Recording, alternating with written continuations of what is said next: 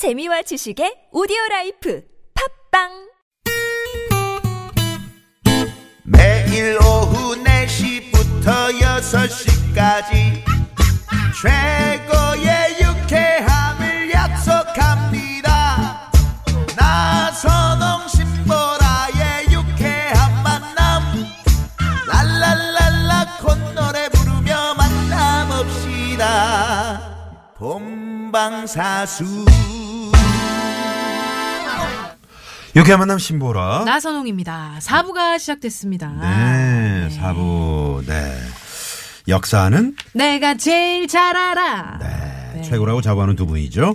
아, 박광일 선생님, 김효진 선생님과 함께하고 있습니다. 네. 청취자분들도 어, 궁금한 사연을 음. 네, 많이들 주고 계십니다. 50원의 유리 문자 샵에 0951번. 네.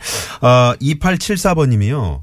어, 오늘 정답, 아까 돌발 퀴즈 정답하고 이제 상해 임시정부하고 많이 좀, 그, 어, 좀 혼란스럽다고. 네. 그런 질문을 해주셨어요. 저희, 저, 사실 저희 네. 같은 생각을 많은 분들이 하셨을 그러게요, 거예요. 그러게요. 저희가 이제 돌발 퀴즈로 8월 15일 광복절을 계기로 어, 독립정부가 수립이 되는데 예, 김구 선생이 주석으로 임시정부가 있었던 곳 어디일까? 이렇게 하면은 임시정부 하면 상해니까. 상해밖에 생각이 네, 안 한. 일곱 여덟 곳이 있었는데 간단하게 설명을 드리면 초반에 1919년부터 그 32년까지는 지금 말씀하신 상해에 있었고요. 네. 그다음에 이제 32년부터 40년까지는 계속 옮겨 다닙니다. 음. 일본군이 이제 중국 대륙으로 침략을 하게 되니까 네. 거기에 맞춰서 피해 다니느라 그러고 그다음에 마지막에 이제 40년부터 45년까지 아까 문제에 나왔던 그 지역에서 네. 한 5년 동안 머물게 되고요. 아. 그리고 이제 우리가 보통 그 광- 바로 직전 광복 바로 직전에 있었던 그렇죠. 그래서 이제 뭐 계단 같은 데서 이렇게 쭉 독립 그 저기 그 임- 임시정부 요인들이 이렇게 태극기 네. 들고 흔드는 그 장면이 네. 그 지역에 있는 그 임시정부 청사에서 찍은 사진이에요. 그러면 아, 지난번에. 그 문재인 대통령과 그 정부 그 강요들이 예, 갔던. 가서 찍었던 곳. 네. 네. 여기. 그곳이 이곳인가요? 거기가 네. 바로 여기입니다. 아, 1번 소경, 2번 중경, 3번 대경, 네. 아, 4번은 재밌는 오답 보내주시고요.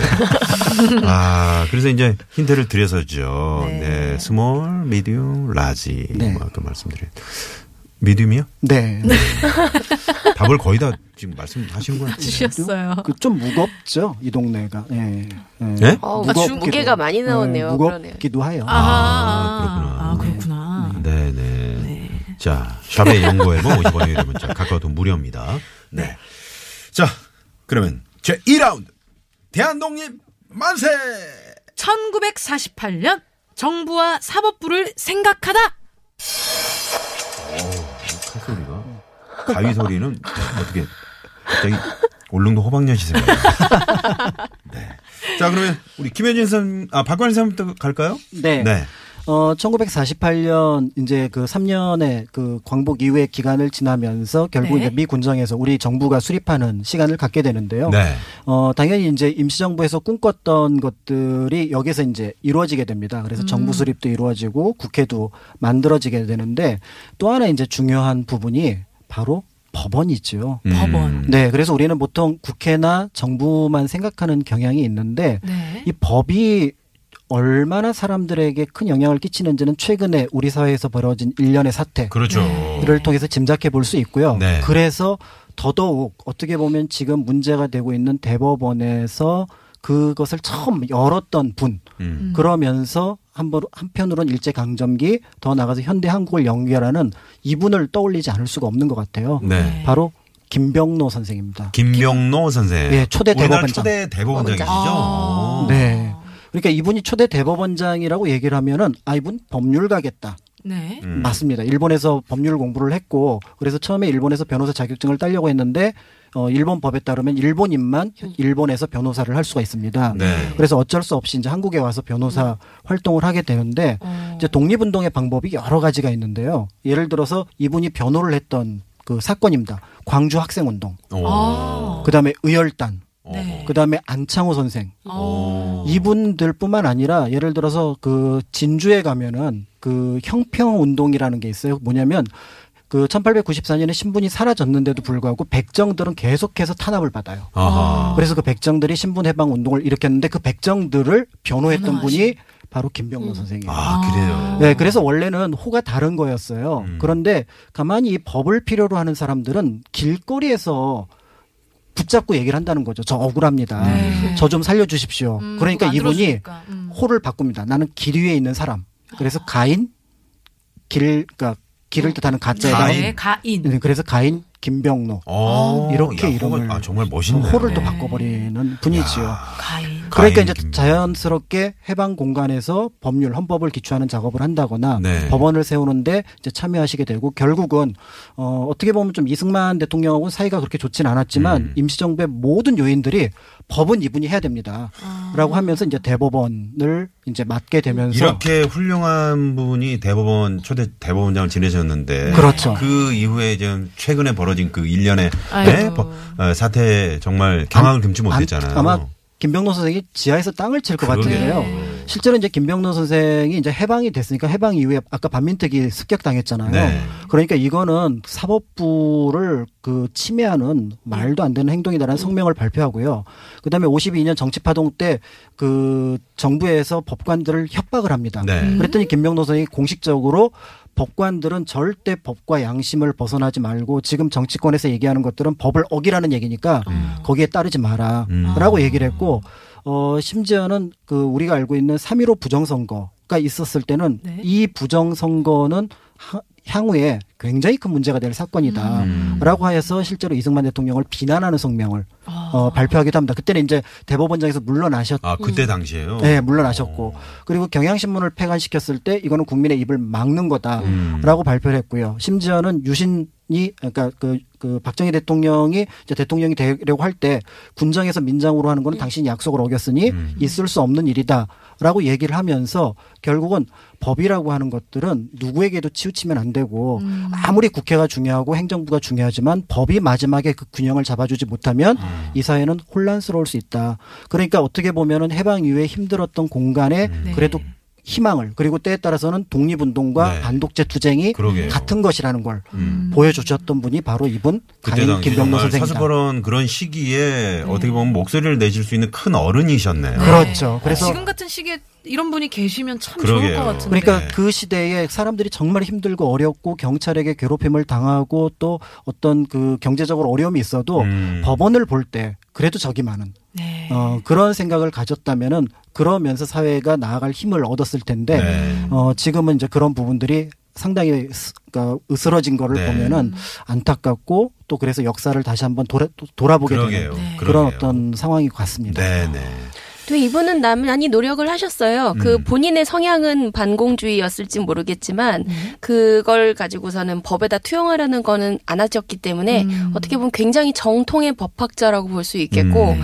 55년에 국회 연설 때에도 국 가보안법은 폐지해야 한다. 그거 잘못한 거 있으면 형벌로 하면 형법으로 하면 되지 왜 아, 그럼 이미 하냐? 55년에 국가보안법이 이제 53년에, 그, 50 예. 그 이전에 이제 국가보안법이 예.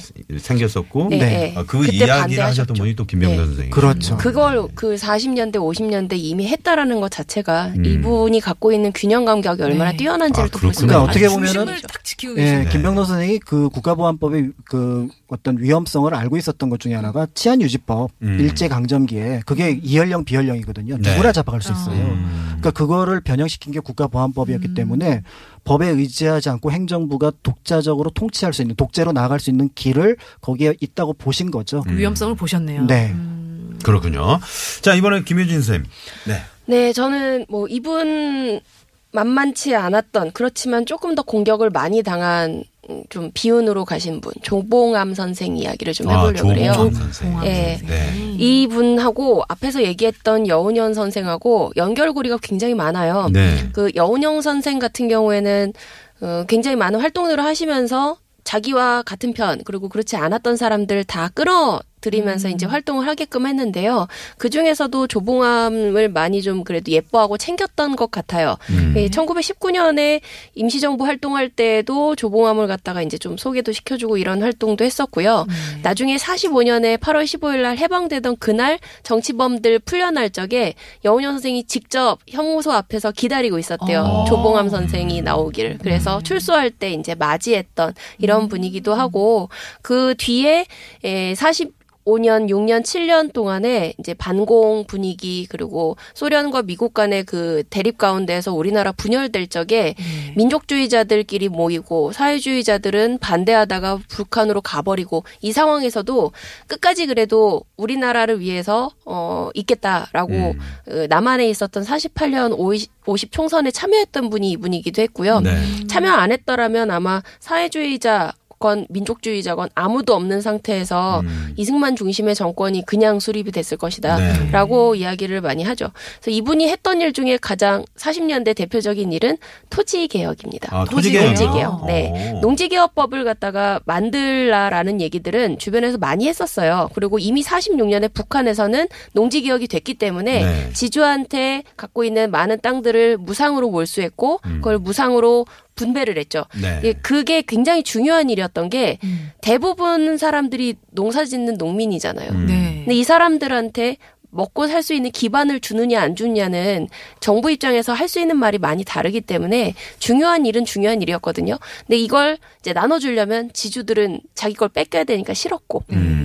근데 이걸 갖다가 어떻게든 만들긴 만들어야겠고 그런데 자기가 나서기는 좀 애매하고 그런 상황에서 이승만이 일부러 조봉암을 좀 뭐라 해야 되나 끌어들였다. 음. 그리고 이제 그 자리 농림부 장관 자리 앉혔다라고 얘기하기도 해요. 아, 그때 그럼 이, 그, 그 내각에 이제 포함이 된 거. 그렇죠. 네, 네. 첫 번째 장관 자리에 어쨌든 포함이 됩니다. 근데 그리고 나서 이제 농지개혁법을 갖다가 만들어서 추진을 하기는 하는데 이분이 추진할 당시에 실행 역할은 못 하세요. 왜냐하면 49년, 50년까지, 50년 초반까지 6.25 전쟁까지 농지개혁은 이루어지는데요. 시행될 당시에는 이분은 그 관, 그 음. 장관 자리에서 물러나시거든요. 아. 이유가 그 장관을 할 적에 관사를 사용하게끔 했는데 그 비용을 자기가 쓸 수 있는 농림부 전용 예산에서 관사 비용을 썼다라고 해서 비난받아서 결국 자리를 내놓고 그냥 어. 국회의원 상태로 일을 하시거든요. 근데 그럼에도 불구하고 음. 어쨌든 지주들이 갖고 있던 땅을 굉장히 많이 가지고 온 다음에 네. 유상으로 비록 다 배분을 해줬지만 뭐 지주들의 엄청난 반대. 그렇죠. 네. 있었겠네요. 그거를 이제 다시 소장농한테 나눠주면서 음. 가져온 효과는 굉장히 컸어요. 그러군요. 실제 농사 짓는 사람이 내 땅을 소유하게 되니까 당연히 열심히 농사 짓겠죠. 그렇죠. 그렇죠. 생산량이 늘어났고요. 음. 내 땅이 있기 때문에 6.25 전쟁이 벌어졌던 당시에 자기 땅을 지키기 위해서 사람들은 남한에서 내 땅을 지킨다, 음. 남한을 지켜야 된다. 어, 공산주의자를 갖다가 밀어내고 음. 남한의 우리 땅을 지켜야 된다. 아. 이거를 갖다가 이야기할 수 있는 논리가 되기도 합니다. 좀 네. 더 지키는데 열정을 가지게 그렇죠. 그렇죠. 그리고 이제 농지. 개혁이라고 하는 게 단순하게 그런 부분뿐만 아니라 네. 그 전반적인 그 경제를 어떻게 보면 분배하는 그런 역할도 네. 굉장히 그렇죠, 커서 향후에 이제 대한민국의 발전에 어떤 그 못- 어떤 바탕을 만들었다 네. 이렇게 볼 수도 있는 것 같습니다. 네. 네. 조봉암 선생. 자, 그러면 여기서 어, 잠시 도로 상황 살펴보고요. 네, 저희가 이야기를 이어가도록 하겠습니다. 잠시만요. 네, 고맙습니다.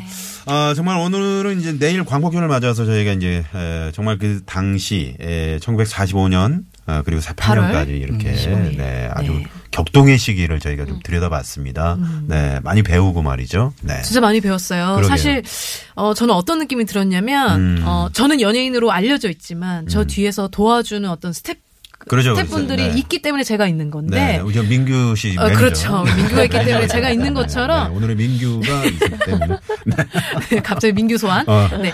어, 광복절 그 뒤에 구석에 이분들이 계셨기 때문에 우리가 광복을 그렇죠, 그렇죠. 이루었던 건데 몰랐던 음. 분들에 대해서 좀 많이 알게 된 것 같아가지고 그러게요. 좀 남다르게 느껴지네요. 네, 네, 네. 자, 그럼 오늘 어 저희가 돌발 퀴즈 내드렸었는데 네. 아주 네. 어려운 문제였었죠. 네, 그렇죠. 상해로 알고 있었던 분들이 많이 계신데 네. 그 어, 광복절 바로 직전에 있었던 우리 임시정부 바로 직전 5년 네. 5년 네. 바로 어딘가요? 중경 임시정부. 아, 중경 중경 임시정부. 중국 충칭. 발음을 하면 충칭. 충칭. 충칭. 네, 음. 중경. 네. 에, 정답 재미난 오다 보내주신 분 가운데 저희가 추첨을 통해서 네, 선물 어, 보내드리도록 하겠습니다. 유쾌한 만남 홈페이지에 저희가 당첨자 명단을 올려놓도록 하겠습니다. 네. 네. 두 분 정말 감사드립니다. 네. 놀러 늘 왔다고 하셨는데. 네, 늘 역사 얘기는 재밌어요. 더더군다나 오늘은 또 새로운 그 네, 신보라 씨. 신보라 씨와 너무 같이 좋아하시는데요, 해서. 오늘? 아니 다른 방송에서 어, 만났을 표정이 완전 때하고 또 김미아 씨랑 할 같아요. 많이 다르네요. 그러니까요. 네. 이렇게 마찬가지신데. 네? 마찬가지. 저는 더 했으면 더 했지. 분위기가 이렇게 좋을 때 마무리를 해야 되네요. 그렇습니다. 박광일 네. 선생님, 김혜진 선생님이었습니다. 고맙습니다. 고맙습니다. 감사합니다. 자, 두 분 보내드리면서 저희도 오늘 여기서 인사드리죠. 지금까지 유쾌한 만남 신보라. 나선홍이었습니다. 내일도 유쾌한 만남! 만남.